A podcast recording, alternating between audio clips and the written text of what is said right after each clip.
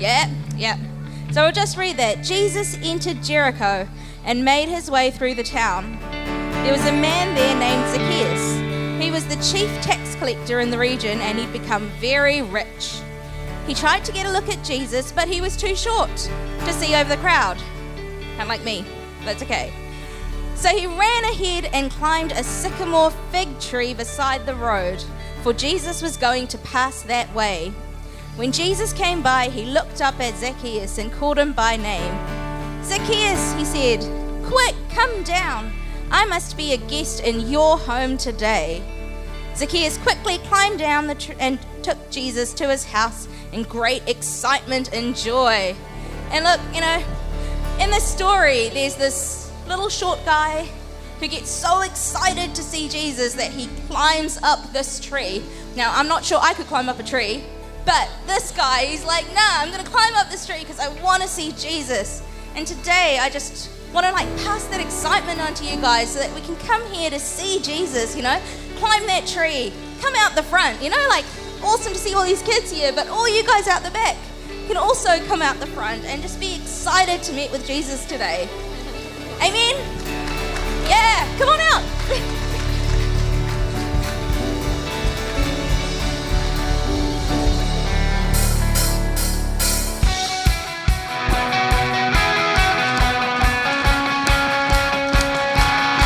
Let's raise the expectation in this place this morning. Thank you, Lord.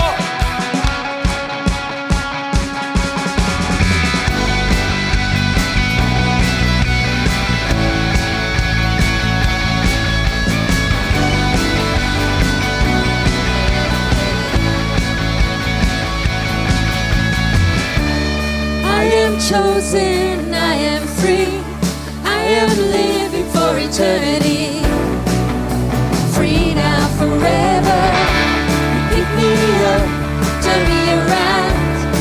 My feet on solid ground.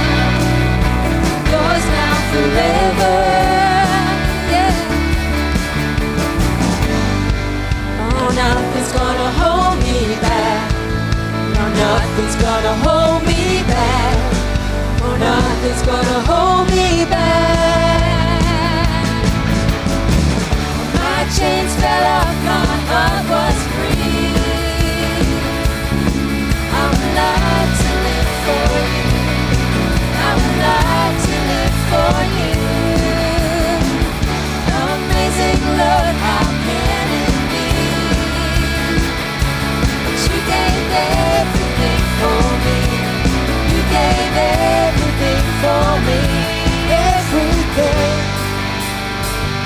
washed away. Washed our sin and shame away. The slate is clean, a brand new day. Free now forever. Only I approach your throne to claim this crown to Christ my own. Yours now forever. You know this bit. Come on. Nothing's gonna hold me back. Nothing's gonna hold me back. Nothing's gonna hold me back. My chains fell off, my heart was free. I'm alive to live for you. I'm alive to live for you. Amazing love, how can it be?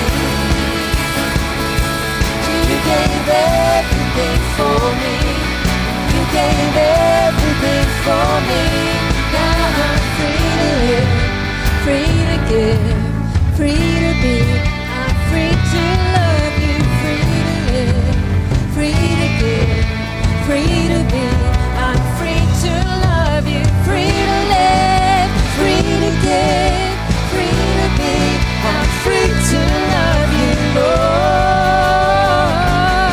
on, church, what you sing? My chains fell off, my heart was free.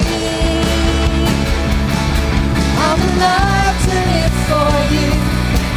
I'm alive to live for you. Yeah. Amazing love, how can it be? But you gave everything for me. You gave everything for me. My chains fell off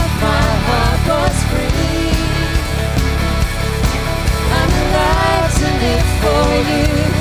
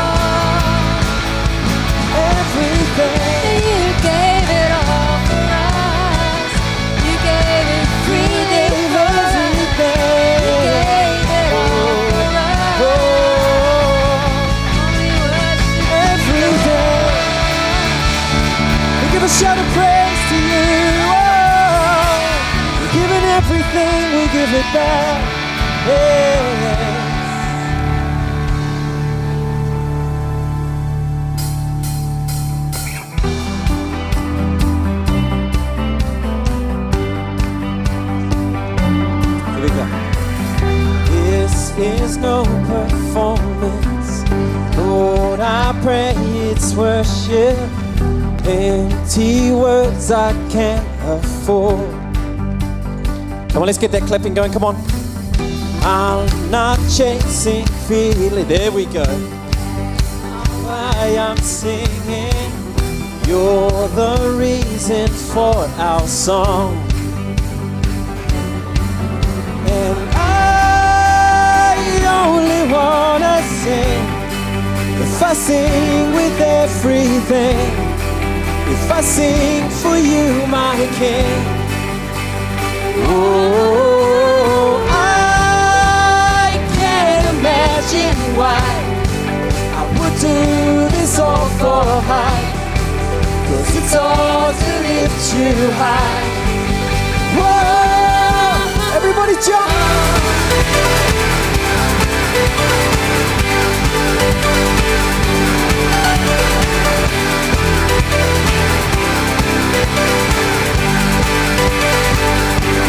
Perfection.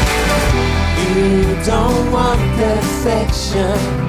Just my soul's attention. All I have is what I'll give. You're more than a song, Jesus. Ooh, you're more than a song that lasts a moment. I live a life of honest worship. If I'm here to sing, then I sing with purpose.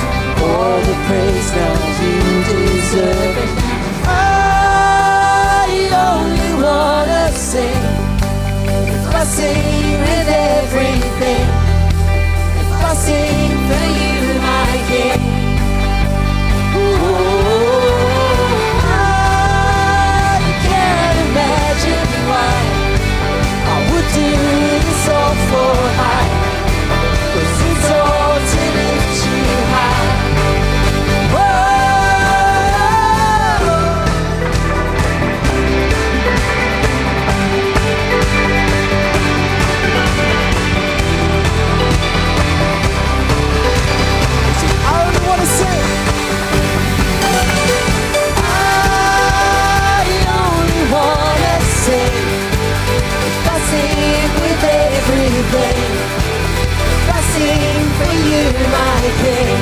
I can't imagine. Why I. Cause it's all to lift you high.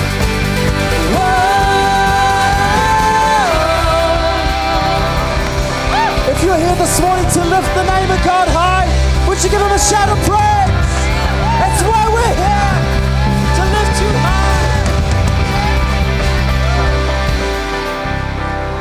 Wow, sounding great this morning. Wonderful to see you. Why don't you give your neighbor a high five as you take a seat? Kids, you're looking good this morning. We give you a very warm welcome to Activate today. If this is your first or second time here, we invite you to, as you leave the auditorium after the gathering, is to pick up a visitor's pack and you'll find information about the church. There's even a free coffee card. So avail yourself of that. That's wonderful. So, church, can we put our hands together and welcome our visitors this morning? Fantastic. Well, who's had a birthday or a wedding anniversary over the last week? Any birthdays, wedding anniversaries? Oh, Stephen. Great. Come out front here. Wow, yes. Reese and Sarah. Come, Fantastic. come out the front. If, if you've had a birthday or anniversary, come out the front. Wow, awesome. Well, look at all those birthdays and anniversaries. Reese, I believe you had a special surprise. What happened? I just, I'm not, yeah, we went to Melbourne. You went to Melbourne. Wow. And you didn't know anything about that? I know nothing about it. Wow. Heads up for Sarah. That is amazing. Fantastic. Well, I'm going to ask Jordan to come. Why don't you stand to your feet, church? We're going to de- read and declare this prayer of blessing as Jordan reads it. And we, and we start together with her. Father, thank you for your family. We declare blessing, health, favor, prosperity, and protection over them this year. Activate your love and goodness through each one. In Jesus' name, amen. Congratulations, guys. That's awesome. Well, this morning, Pastor Jan is in Tokoroa at uh, Tokoroa Activate Church, so she'll be having a wonderful time there. So that's very, very cool. Next weekend is uh, the 27th. Turn to your neighbour and say, We don't have a 9 a.m., we don't have a 10.30, we have a 10 a.m. only. 10 a.m. only. So for the rest of the year and into the summer, our morning gatherings will be at 10 a.m. only, and we have a 6 p.m. gathering this evening in the youth hall, and there's a barbecue afterwards. Who would like some barbecue food? Well, I tell you, there's going to be some great spiritual food, followed by some great barbecue food. So that's very, very good. If you're new to Activate, if you've been here for three or so months, and you would like to learn more about the mission and the ministries of Activate, not only the mission in our city, but in cities around the world, then we invite you to join with us after this gathering in the downstairs cafe at approximately 12:30. Lunch is going to be served, and there you'll learn about life at Activate. So I really encourage you to come along. So can I have a wave of hands who might be coming along this morning? Uh, uh, this great, fantastic. Thank you. That's very helpful. Love to see you. I'm going to be there. Nairi's going to be there. Alan Hall's going to be there. You're going to be there. It's going to be good. It's going to be really good. Next Sunday, the 27th, we have Pastor Graham Lauritsen with us. He's from Australia. He's a seasoned minister and a wonderful evan- evangelist. So I really encourage you to come along. Bring your friends and family. It's going to be a wonderful time. Well, there we go. Kids, you're going to looking forward to a great time this morning? Okay, who's going to be the first to the door? Go! So over five this way, under five. Okay, you guys can go a little bit slower that way. That's fantastic.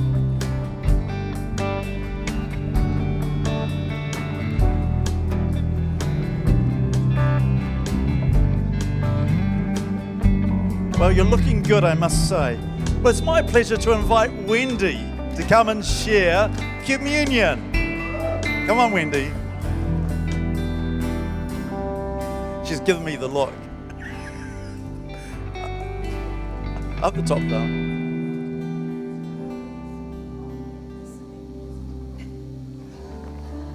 Thank you. Good morning. Morning. Lovely to see you all this morning. I love communion, and I love it because it gives us an opportunity to remember Christ and what He did for us and His amazing sacrifice of Him dying on the cross and the wonderful celebration of His resurrection. But I love it because it gives us an opportunity right now to still our hearts and our minds and our thoughts right now at this moment together as a gathering and for us to think about Christ. I love it because it reminds me of his goodness, and Pastor Sheridan uh, preached a good sermon at the 9 a.m. service on goodness. It gives us an opportunity to remember that uh, with the uncertainty in our lives, that when he died on the cross, he brought hope and he brought destiny and he brought purpose into our lives. He brought light where there was darkness through the cross of Jesus Christ. And so I am so thankful for that today. And one thing that um, I'm really thankful for is his forgiveness. And can you imagine what it would be like if we walked around with unforgiveness in our hearts? Or can you imagine what it would be like if we didn't have access to forgiveness? What would that feel like? What would our society be like? What would our Christian church be like if we didn't have access to forgiveness? And through Christ dying on the cross, he enabled forgiveness, his, and not just a minor, minor forgiveness, it was a generous forgiveness. His forgiveness is so huge that he says he even forgets what we're asking about for forgiveness. So his forgiveness is so generous to us, and I am so thankful for that. And um, Ray, you're going to like this because I, uh, when I was uh, pondering the word, I thought, oh, uh, equations would be good. So I've got equa- uh, mathematical equations, uh, but they're not numerical, sorry. Um, so un- sin plus unforgiveness is the equation, and the sum of that is bitterness, sickness, unforgiveness, uh, hate, and there's a whole list of what the sum of unforgiveness brings. But second sum is a lot better and a lot huger. The sum of sin plus forgiveness plus Christ's forgiveness brings life, brings destiny, brings lightness of spirit, enables us to carry on and walk the path that Christ has destined for our lives. And sin, uh, forgiveness, also, Christ uh, shows us the way how to forgive because we all have uh, things that happen to us that cause hurt. It might be in your workplace, it might be relationships, it might be your own family that things happen, or your, even your own children can do things that cause hurt to a parent's heart. But Christ, through the cross, enables us for Him to come and stand right beside us and show us how to forgive. He forgives us, and then He calls us to forgive. And in 1 John 1 9, uh, Christ says, If you confess your sins, I am faithful and just to cleanse you, uh, to forgive your sins, and to cleanse you from all unrighteousness. And He is faithful and just. He says He will cleanse us from all unrighteousness if, if we confess our sins. And we need to do that on a daily basis. The Lord's Prayer also reminds us uh, forgive, what does it say in there? Um, Forgive us our sins as we forgive others that trespass against us, or um, as we forgive those that sin against us, and lead us not into temptation. And it's almost like if you don't ask God on a daily uh, basis for forgiveness, then that temptation, you're more at risk of that temptation and bitterness and things that lead from unforgiveness. So He encourages us to um, come to Him uh, for forgiveness. He shows us how to forgive. I'm hoping there's a picture behind me up there. Very good. So this photo was taken at the foot of Mount, or at the foothills at Mount Hermon and Ray and I had the privilege of going to Israel.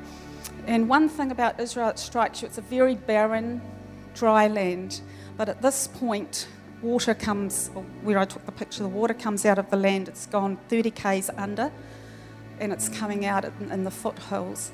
And what struck me is that um, we, we had an opportunity to sit by a little creek.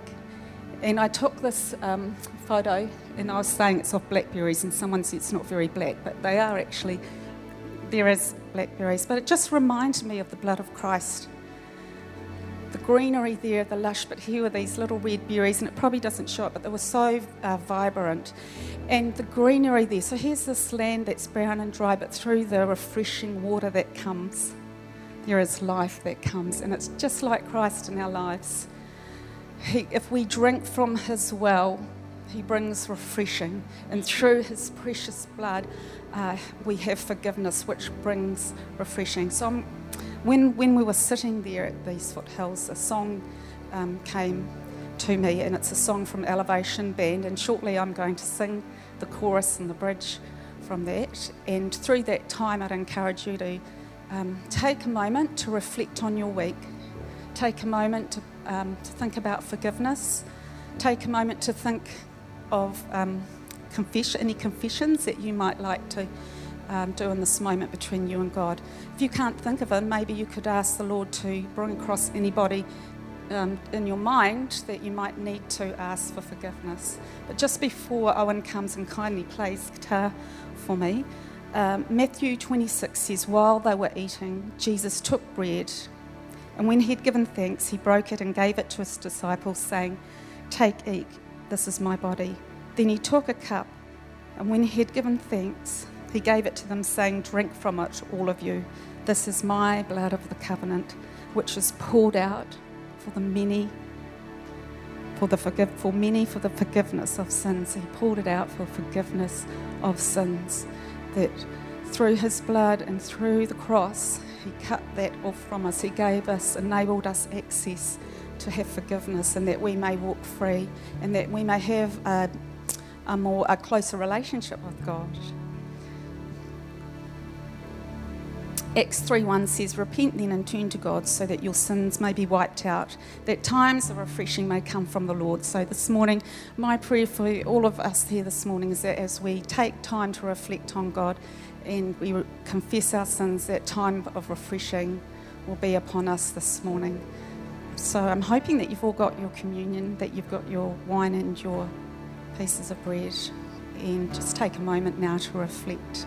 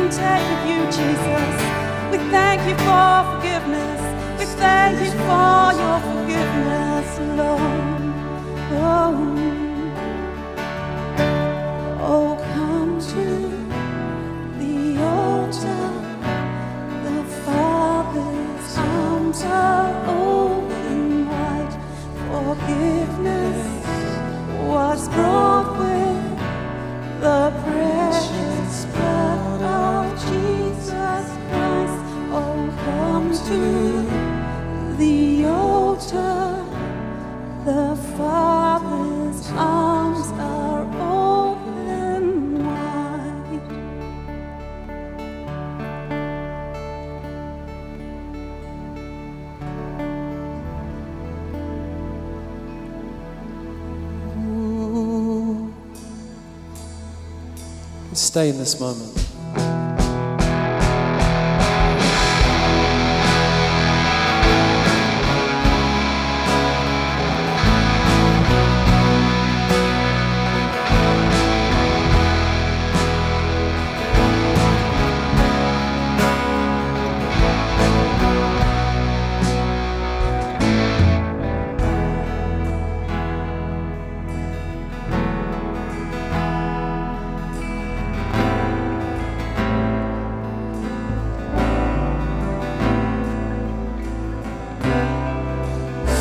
Father's arms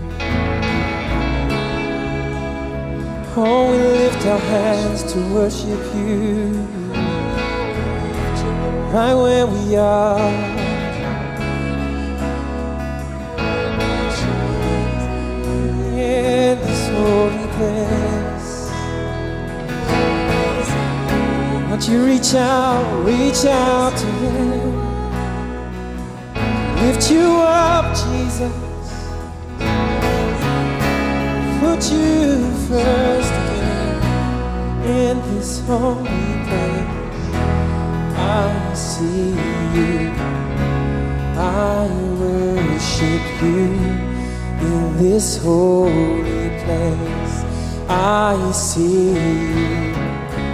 I worship you in this whole. I see you.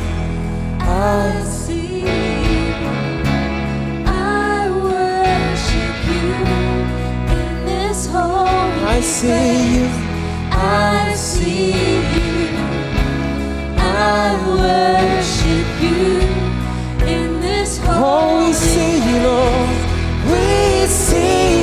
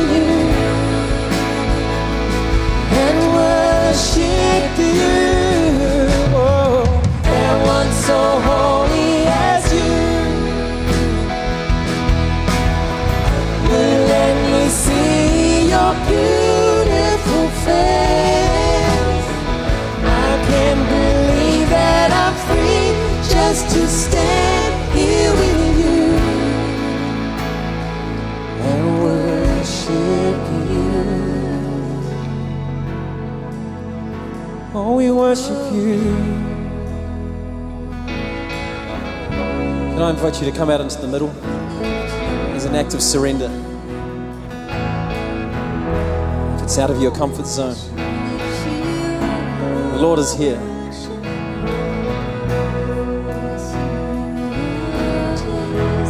Oh, wanna lift you high.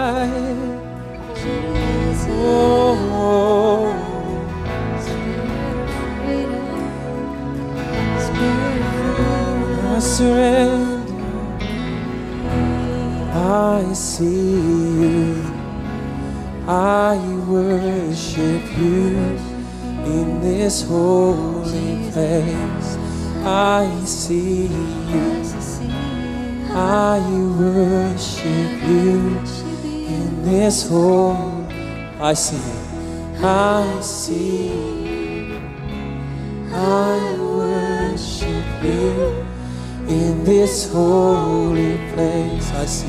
I see you. I worship you. We see, we see you. Just the church. We see.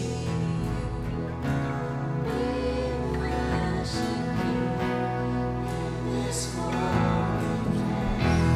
We see you. We this holy place. Presence, Lord. Presence, Lord, how we worship you. You dwell among your people as we surrender to you. You are a good, good Father,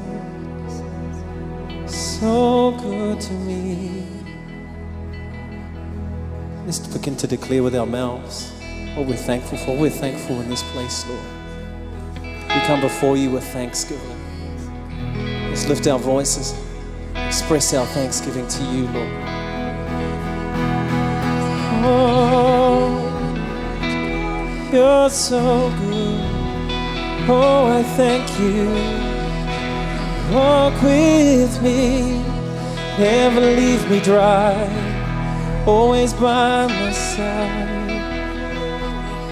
Trust in you, trust in you, Lord.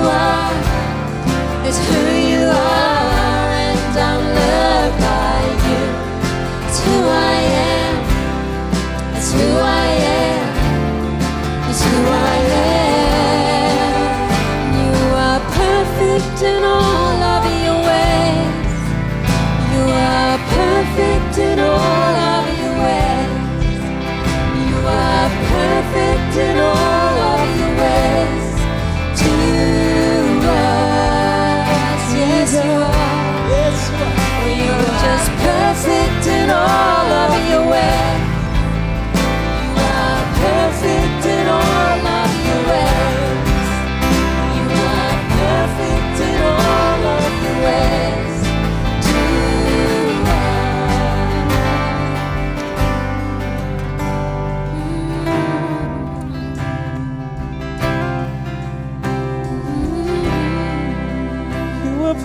in all your ways.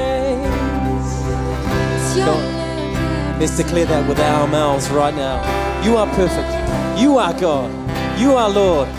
You are overcomer. Yes, Lord.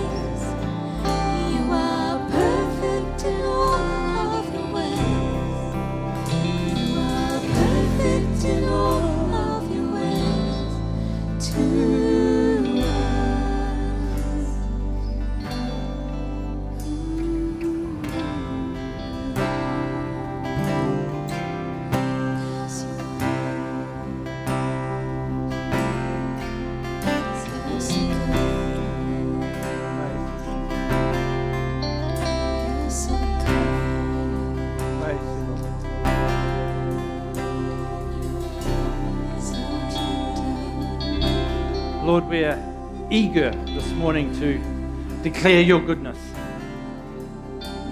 A good, good Father.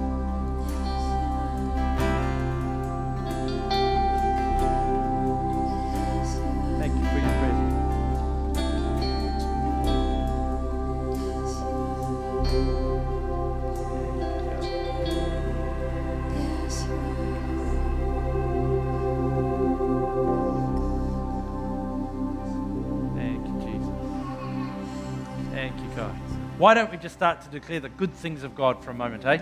As we finish sort of part of what of our worship. Let's start to declare out of our mouths the good things of God. So you need to make some noise. We thank you, Father. You're a good God. We thank you for your provision. We thank you for life. We thank you for our health. We thank you for the great country we live in. Father, we declare your blessing in Jesus' name. Thank you that you are here this morning, that you're present amongst us. We declare that you are a good, good God, and we praise you in Jesus' name. Amen. Amen. Nice to see you this morning. Very nice to see you this morning. Well, this is our last 10:30 for the year. We're going to go to the 10 after this. And uh, next week we have a, a guest speaker with us, Graham Lauritsen. That's going to be a lot of fun. Then I think the weekend after that, the children are running the whole show. So anything could happen. The weekend after that, we've got the pantomime, the preview. Shall we? Why don't you stand up, Nicole, right where you are, and a couple of people around you lay hands on Nicole? Because Nicole's pulling the pantomime together. And she's doing an awesome job. And we're going to pray for her for a moment. Father, I thank you for people like Nicole who put their hand up. And Father, we declare that even though she's got a lot on her shoulders right now, this will be a time of peace. In Jesus' name, we declare provision of every kind people, resources, whatever it takes to bring that uh, production into being. And we declare that the pantomime will be a great blessing to our community in Jesus' name. So, again, we declare we release peace for Nicole. Father, may she flourish through this period and may she be the catalyst of an incredible blessing for our city. In Jesus' name, amen. Amen. Exciting. It's going to be great. I'm looking forward to it. If you've sown into the vision offering, we're up to 22,000. So, congratulations. That's a great, great start. well, over the last, do you want to give me a light down here? Because I just like it better. Over the last two, nearly two years, our theme has been goodness. Underly- underlying everything we've been talking about is goodness. And, um, you know, wherever, whenever, wherever, be like Jesus comes out of the theme of the goodness of God. That's where it comes from. It flows out of a good, good God. And I thought this morning I would talk about the goodness of God. Heading toward the end of the year now. We've got a different theme for next year. It's going to be great. But God is good. Yeah? God is good. It's a foundational truth, isn't it, of our faith. God is good. Yeah, do you really believe it? Seven of you do. God is good. God is good. He's either good or he isn't. God is good, and goodness flows from him. And this is a real easy subject to talk about today because we're in church. Wendy's just led us around communion. She's done a fantastic job. The, the band and the leaders have led us as we've worshipped Jesus. It's so easy to talk about the goodness of God because He's good, is He not? Yeah, He's good. Still only six of you, the rest just got on board because I asked. Is He good or is He not good? He's good. I'm glad you think that because would you think the same thing if you'd been living in Kaikoura this week? Pretty rough. It's been a big week in the life of New Zealand. Big week. Would you still be thinking the same thing if you lived in Kaikoura this weekend? Is God still good? Yeah? What about if you've just received some really bad news? Is God still good? Sure?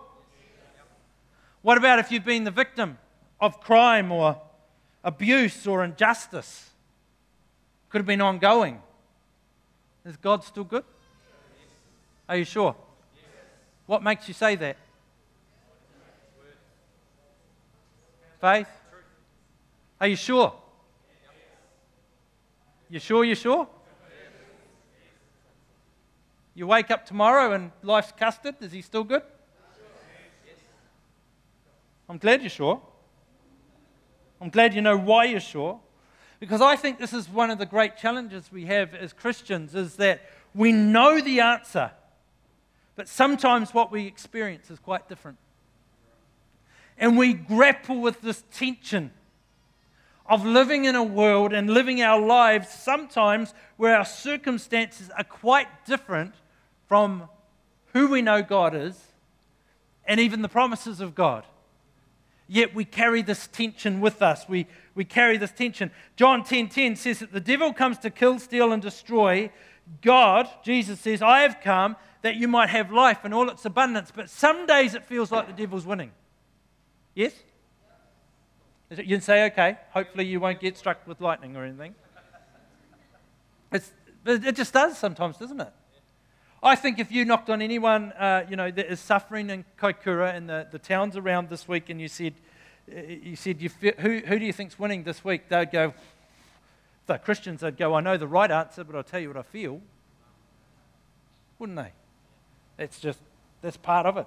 But God is good and goodness flows from God. Actually, his attributes, one of his attributes is that he's good. Not sometimes, all the time. He is good, and goodness flows from him. And as disciples of Jesus, it's very, very easy to believe that and live with that knowledge when things are going well. But what about my friend Paul? He woke up one morning just like any other morning. He was a, a, an elder with me in Christchurch. He's a good man. He's a family man. Great man. Goes off to work just like any other day to work in the CTV, CTV building in Christchurch. Christchurch has the massive earthquake, CTV building collapses, and he's killed. Is God still good? Oh, you're quieter now. Doesn't take much to rock you.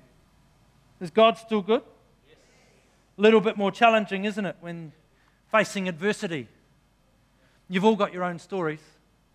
Every one of us will know people if not our own experience, that have suffered tragedy or loss or whatever the case may be, a loved one's hurting or suffering, or just the, the, the, the facts of life declare something contrary to the truth of God.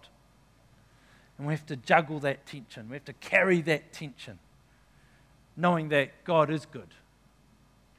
God is good. God is still good. But are you sure? Philip, in the Sudan, the guards picked up a burning log from the fire. Renounce your faith in Jesus Christ, they commanded. We will burn you and cut you until you become a Muslim. Philip had been taken to a military barracks along with 35 other Christians. Islamic officials began to beat them and curse them. For 11 days, Philip and several of his friends were bound, beaten, and burned as government soldiers tried to convert them to the Islamic faith. None of the 12 women survived the torture. Philip still bears the scars on his chest left by the burning log used to torture him. He told reporters later, My faith was very strong when they burned me. I will never forget. Or he prayed, God, I will never forget you. Is God still good when stuff like that's going on? Situation's not good, but God's. So how do you how do you hold that tension? How do you hold that tension in your life? How do you walk with that sense of something's not quite in whack here? Because we all have to carry it. I can't carry it for you, you can't carry it for me. It's something that we all have to carry. And as I said, it's easy on a good day when it's smooth sailing, but what about when sickness, tragedy, bereavement, disaster, earthquakes, financial loss, kids walking away from faith, crime, injustice, poverty, torture, etc., come your way? Not quite so easy. David wrote a psalm, Psalm 34. He says this I will praise the Lord at all times. I will constantly speak his praises. I will boast only in the Lord. Let all who are helpless take heart. Come, let us tell of the Lord's greatness. Let us exalt his name together. I prayed to the Lord and he answered me. He freed me from all of my fears. Those who look to him for help will be radiant with joy. No shadow of shame will darken their faces. In my desperation, I prayed, and the Lord listened. He saved me from all of my troubles. For the angel of the Lord is a guard, he surrounds and defends all who fear him. Taste and see that the Lord is good. Oh, the joys of those who take refuge in him.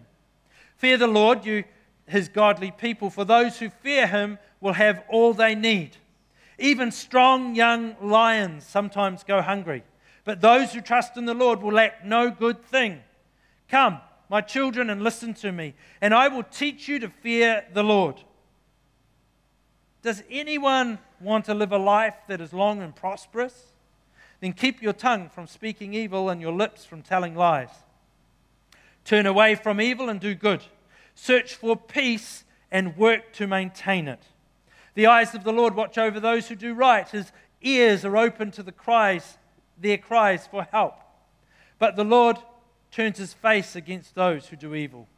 He will erase their memory from the earth. The Lord hears his people when they call to him for help. He rescues them from all their troubles. The Lord is close to the brokenhearted. He rescues those whose spirits are crushed. The righteous person faces many troubles, but the Lord comes to the rescue each time. For the Lord protects the bones of the righteous, not one of them is broken. Calamity will surely overtake the wicked, and those who hate the righteous will be punished. But the Lord will redeem those who serve him. No one who takes refuge in him will be condemned. It's a beautiful psalm. So it's just a beautiful psalm. It's written by David, and it's written as David looks back on the time when he was pretending to be insane in front of King Abimelech. It was not a good time for David. He would, it was going quite pear shaped, actually. It was not a good time for King David. He, was, he would have been struggling. Surely, as a human being, he was struggling in the situation. Yet, when he looks back on it, when he looks back on the terrible time, when he's wondering about everything, the first thing he opens his psalm with is, I will praise the Lord at all times. I will constantly speak his praises. I will boast only in the Lord. You go, wow, that's a guy who's carrying the tension well. That's a guy who understands something of the bigness of God. I like verse 8, it's my favorite in there. Taste and see that the Lord is good. Taste and see that the Lord is good. I like it because taste and see is about experience. That's about experiencing God. Taste and see that the Lord is good is a statement. It's, an attri- it's talking about an attribute of God, who He is. God is good. Taste and see that the Lord is good. Remember, He's going through this crazy time but he says, Taste and see that the Lord is good. And I like it because I think our experience with God is so, so important. But our experience with God is subjective. You experience God in a different way than I experience God. I, I, I don't know quite how you experience God because I'm not you. I know how I experience God. And chances are it's a little bit different because God's made us as individuals.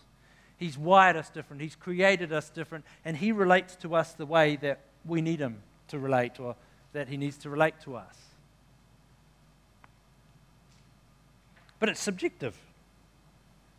I can't say with absolute clarity that this is truth because I felt it like this, because it's different for you. That's right, isn't it? Subjective. What the Bible says gives us the truth. The Bible brings a consistency. The Bible reveals the character of the God. The Bible shows us and tells us who He is. Mark chapter 10, 18 says this it says, Why do you call me good? Jesus asked. Only God is truly good. That's Jesus' statement. Only God is truly good. Matthew 19, verse 17. Why ask me about what is good? Jesus replied, There is only one who is good. Again, that's Jesus saying, He's talking about God. There is only one who is good. Psalm 119, 68. You are good and do only good. 1 Chronicles 16:34 Give thanks to the Lord for he is good. James 1:17 Whatever is good and perfect comes down to us from God our Father, who created all the lights in the heavens for he never changes or casts a shifting shadow. Hebrews 9:11 So Christ has now become our high priest over all the good things that have come. You can go through the scriptures, just keep going through and through and through and through, and you find again and again that God is good, God is good, God is good, God is good, God is good. It's a fundamental truth of our faith is that God is good. Yeah? yeah. You sure? Yes. Great. I like this. I love this. Uh, Exodus 34, 6 and 7. The Lord passed in front of Moses, calling out, Yahweh, the Lord, the God of compassion and mercy. I am slow to anger and I am filled with unfailing love and faithfulness. I lavish unfailing love to a thousand generations. I forgive iniquity, rebellion, and sin. I love that because when you pull the attributes of God together, we often describe them as good. As good. When you pull all his attributes together, he is good. Goodness flows from a good God. Good fruit comes from a good tree. Goodness flows from a good God. Genesis chapter 1. Then God said, Let there be light, and there was light, and God saw that it was good. God called the dry land, uh, the dry ground land, and the waters seas, and God saw that it was. Verse 12 the land produced vegetation, all sorts of seed bearing plants and trees, and seed bearing fruit. Their seeds produced plants and trees of the same kind, and God saw it, and it was good. And it was good, and it was good, and it was good. And it was good because it's a reflection of his nature. That's why it is good. So God is good. Great. God cannot be separated from being good because he is good. It's like he's love. He is good. Therefore, I put all the dots together and I go, well, our lives should be leaking goodness because the Holy Spirit dwells within us. And if the Holy Spirit dwells within us, He's shaping us more and more into the image of Christ, then our lives should be leaking goodness. Is that fair? Yeah, that's what we've said for the last nearly two years. Just kind of pulling it together a little bit. Yeah, our, our lives should be leaking goodness. That's who we're called to be in society, in our communities. We're, we're to take the goodness of God express the goodness of God. Psalm 16:2 says, I said to the Lord, You are my master, and every good thing I have comes from you. Every good thing I have comes from you. Now, one of the challenges or the difficulties that many have in the world today about good and goodness is that we base it on feelings rather than truth. There's a big difference. Again, one's subjective, one is objective. Truth is objective, our feelings are subjective. Depends which day you get me. I was thinking just in the break if there was no coffee in the world, would God still be good? I was struggling with that one. But we often misinterpret good or goodness for the way we feel. And that's got to be dangerous. At the very best, that's got to be dangerous. So, drugs. Why do they say drugs give you a high? Because they make you feel good for a moment. Is that subjective truth or is that objective truth? It's actually subjective truth, isn't it? It makes you feel good for a moment, but what are the consequences of a lifestyle of drugs? It's not going to go well for you. Let me prophesy. It's not going to go well for you. That's the outcome of a lifestyle of drugs. What about casual um, sex and affairs? May feel good for a moment, but what's the outcome going to be? It's going to do you damage. So it can't be an objective good, can it? It must be a subjective good. For a moment, perhaps. Perhaps not. Perhaps you'll be ridden with guilt you won't even get your moment. So that didn't quite come out right. But anyway, you know what I mean. You know what I mean? There is one standard of true goodness. Stay with me, stay with me. There is one standard of true goodness, and it's revealed in the scripture. It's revealed in Scripture, Galatians chapter 5. But the Holy Spirit produces this kind of fruit in our lives love, joy, peace, patience, kindness, goodness, faithfulness, gentleness, and self control. There's no law against these things. No law. How come those things get produced in our lives? Presence of God. These called the gifts, the, uh, sorry, the fruits of the Spirit. They're the result of the Holy Spirit residing in us and us living in relationship with Him. This is true good. What true goodness looks like from a human perspective, at least. So, Ken, I ask this question? If God is good, why does bad stuff happen? I would answer the question for you, but I'm not of a high enough pay grade to answer the question. But I will answer the question with a question. Is that all right? answer the question with a question.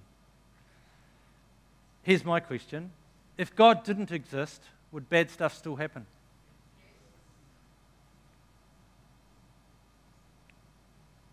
Of course it would. So, would natural disasters still happen? They would, because the planet's kind of a living thing. It's alive, it's moving. There's plates under the ground moving, and there's weather systems, and there's every other thing. And when plates collide, they have these things called earthquakes, which we put into the natural disaster category. And some of those photos from down south, aren't they incredible? Two, two meters, that, all that. Yeah, yeah, that house that's come off its foundations. And there's a picture I've seen several times of a, it was a mountain, and it opened up and all the middle fell down. It's now like a gorge. It's amazing.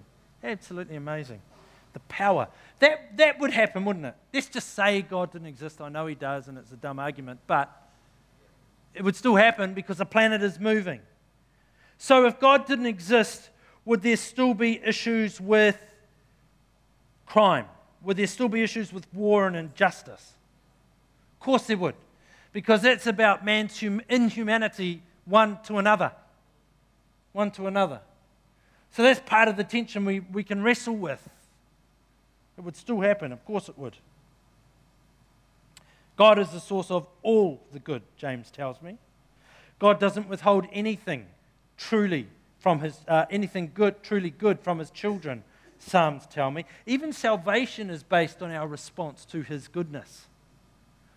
The Father sent the Son, as we heard in communion. The Son died on a cross to make us right with God. We have to receive, that's all goodness of God expressed we have to receive that in order to come into relationship with Him, in order to live on this planet in relationship with Him and also eternity with Him. So even our salvation is reliant on the goodness of God. Titus says this But when God our Savior revealed His kindness and love, He saved us not because of the righteous things we had done, but because of His mercy. He washed away our sins, giving us a new birth new life through the Holy Spirit. He generously poured out the Spirit upon us through Jesus Christ our Savior. Because of His grace, He declared us righteous and gave us confidence that we will inherit eternal life. You put all of those things together, we're talking about the goodness of God. Because of the goodness of God, the grace of God, we can come into relationship with Him. The question is have you come into relationship with Him? Will you come into relationship with Him? He's made the way up to us to say yes, up to us to go on the journey with Him. Let's just jump back to David for a moment. Taste and see that the Lord is good. In that psalm, at least three ways we see taste and see. At least three ways. We see deliverance, we see provision, and we see being heard verses 14 and 15. Well, for us to taste and see the Lord is good, if we need deliverance, first we've got to be stuck or trapped. Fair? If we, if, uh, to taste and see his provision, there must be a need. Yeah? To taste and see that he is good is being heard, then we're not being heard. There must be a sense of exploitation or something happening. So we can taste and see in these ways. And I think experiencing his goodness is so important. But realize from David's point of view, as he writes here, experiencing God's goodness was not a mountaintop experience, it was a valley experience. He was calling out when he was desperate. He was trapped, he was cut off, he was in desperate need of something, he was being exploited. And that's when he says, Taste and see that the Lord is good. The valley doesn't indicate a lack of God's goodness. The valley in your life, the hard times in your life, the hard situations in your life does not, do not indicate a lack of God's goodness in your world. The tough times in your life do not indicate a lack of God's presence in your world. It just doesn't. I know. I mean, look at Job's helpers. They came and said, oh, this, that, and the other thing. It's very easy to do that, but it's just not, it's not true. Your circumstances are your circumstances. As high as the mountaintops are, and as brief as they are, sometimes so are the valleys deep. But the valleys don't last forever either. But I want to encourage you this morning because so often it's you can take on when you're in a valley, when things aren't going right, when you're not experiencing things the way you thought should happen, if you've been given bad news, if you're in the middle of something, uh, tragedy or something, you can so easily think this is an indication God's left me. Where He's gone, I can't feel Him. He's, has He abandoned me? No, He hasn't. David says, In those times, taste and see that the Lord is good. He's good. Your, in, your, your personal circumstances don't or are not an indicator of the goodness of God or the presence of God. Be encouraged. Keep going. Keep going. If you're going through a whole lot of rubbish, just don't stop. Keep going. Keep going. You'll come out the other side. Keep going. Keep going. Take a deep breath. Take a deep breath. You might have to take several deep breaths. Keep going. Keep going. Valleys don't last forever. So I think we can settle the question, well, in fact, it was settled way before this morning. God is good. God is good. Yeah? Still not convinced. God is good. End of story. It's not a question, it's a statement. God is good. God is good. Despite what we may be experiencing at present, God is good. God is a good God and He's good for me now, and He's good for my eternity, or for me eternally. God is good. And I like to remind myself often that God is God and I am not. God is God, I am not. In other words, my view is very limited, His is not. His is not. Keep going, Sheridan. Keep going. Keep going. Keep going. Keep going. Keep going. Don't give in. Psalm 34 22. But the Lord will redeem those who serve him. No one who takes refuge in him will be condemned. No one. So, my response to, to, to his goodness is praise and worship, as was David's. He reflects back on this time of suffering. He says, I praise you, God. I praise you, God. You know, I think when we have a room together of passionate disciples of Christ, we should never ever need coaxing to worship. We should never ever need coaxing to praise because God is good all the time, all the time, and it is the right response for us to come and praise and to worship and to lift Him up.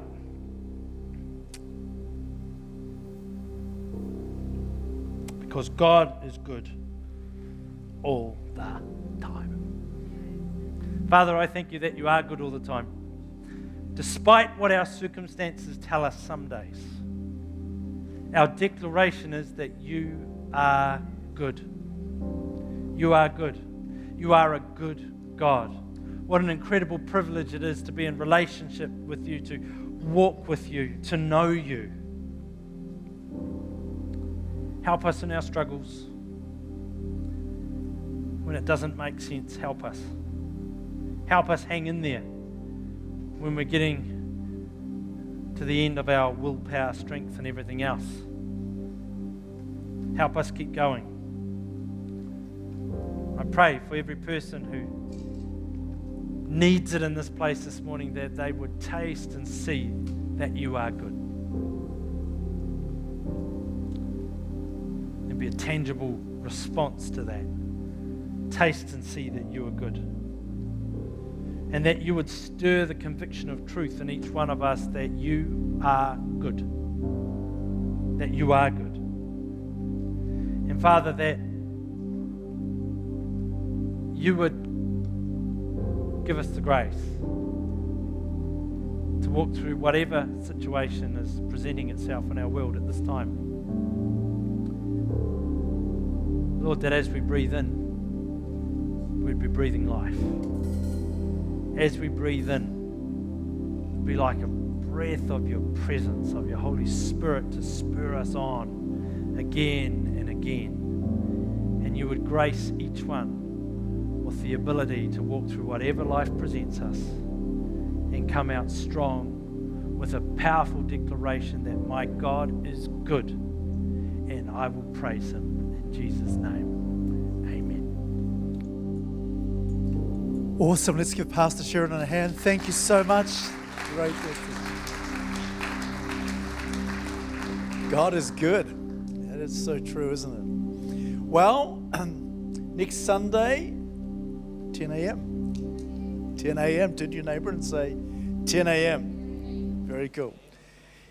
As I mentioned earlier, if you're new to Activate in the last three to six months and you haven't had the opportunity to go to an Activate DNA class, really uh, encourage you to come along. It will be um, shortly after this gathering, we'll be meeting in the downstairs cafe.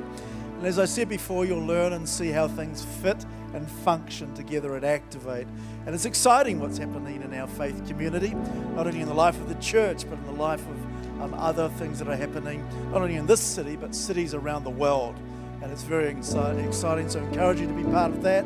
Uh, there's a wonderful di- uh, lunch served chicken cold slaw and buns.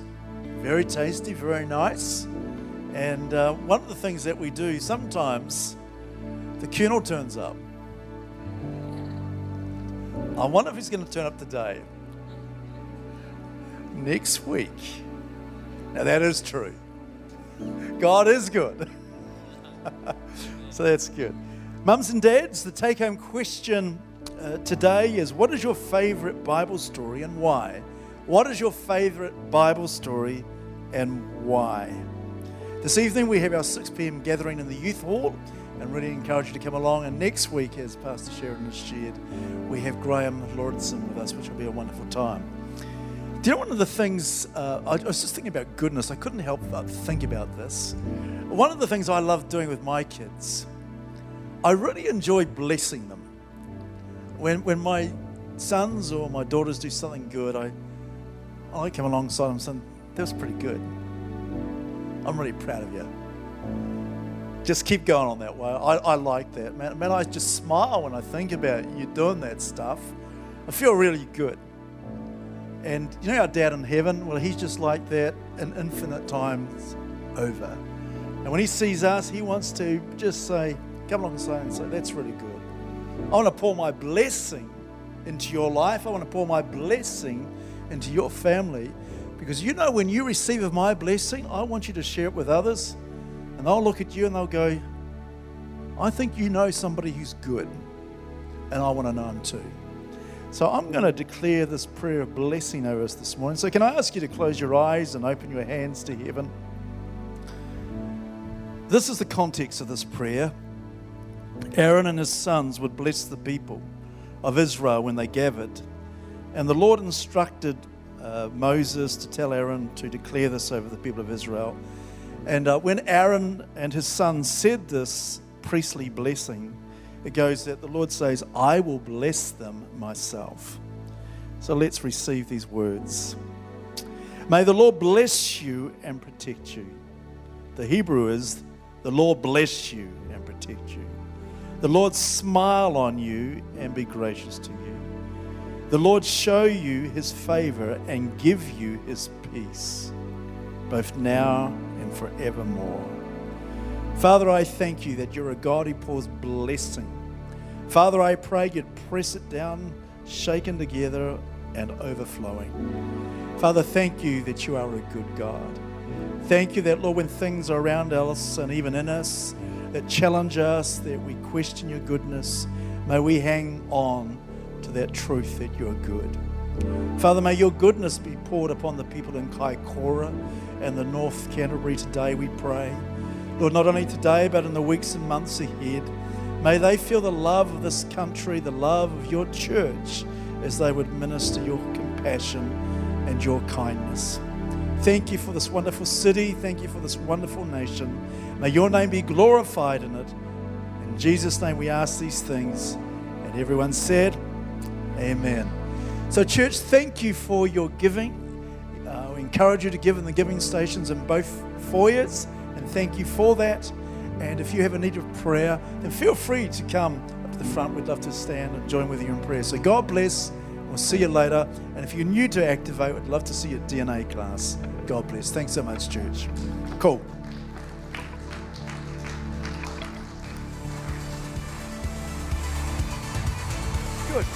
Oh, you want to do a song? I think he wants to do a song. Okay, let's do a song. Who wants to do a song? Yeah. yeah, go on. Everyone say, come on then. Everyone say, come on then. There we go.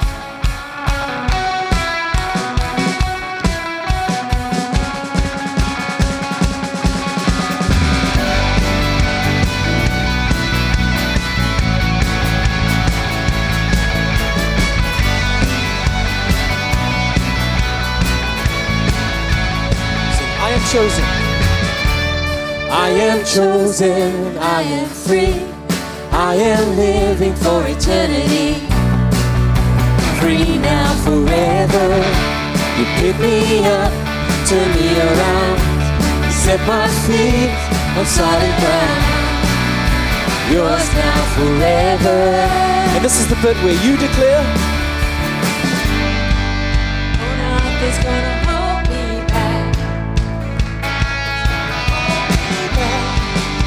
Nothing's gonna hold me back. My chains, my chains fell off, my heart was free.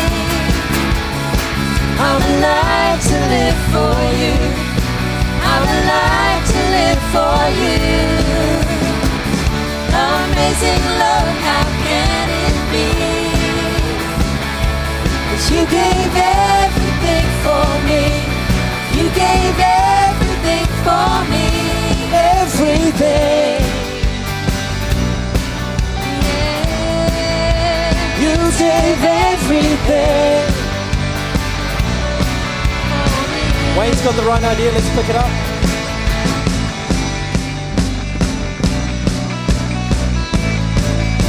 You gave everything.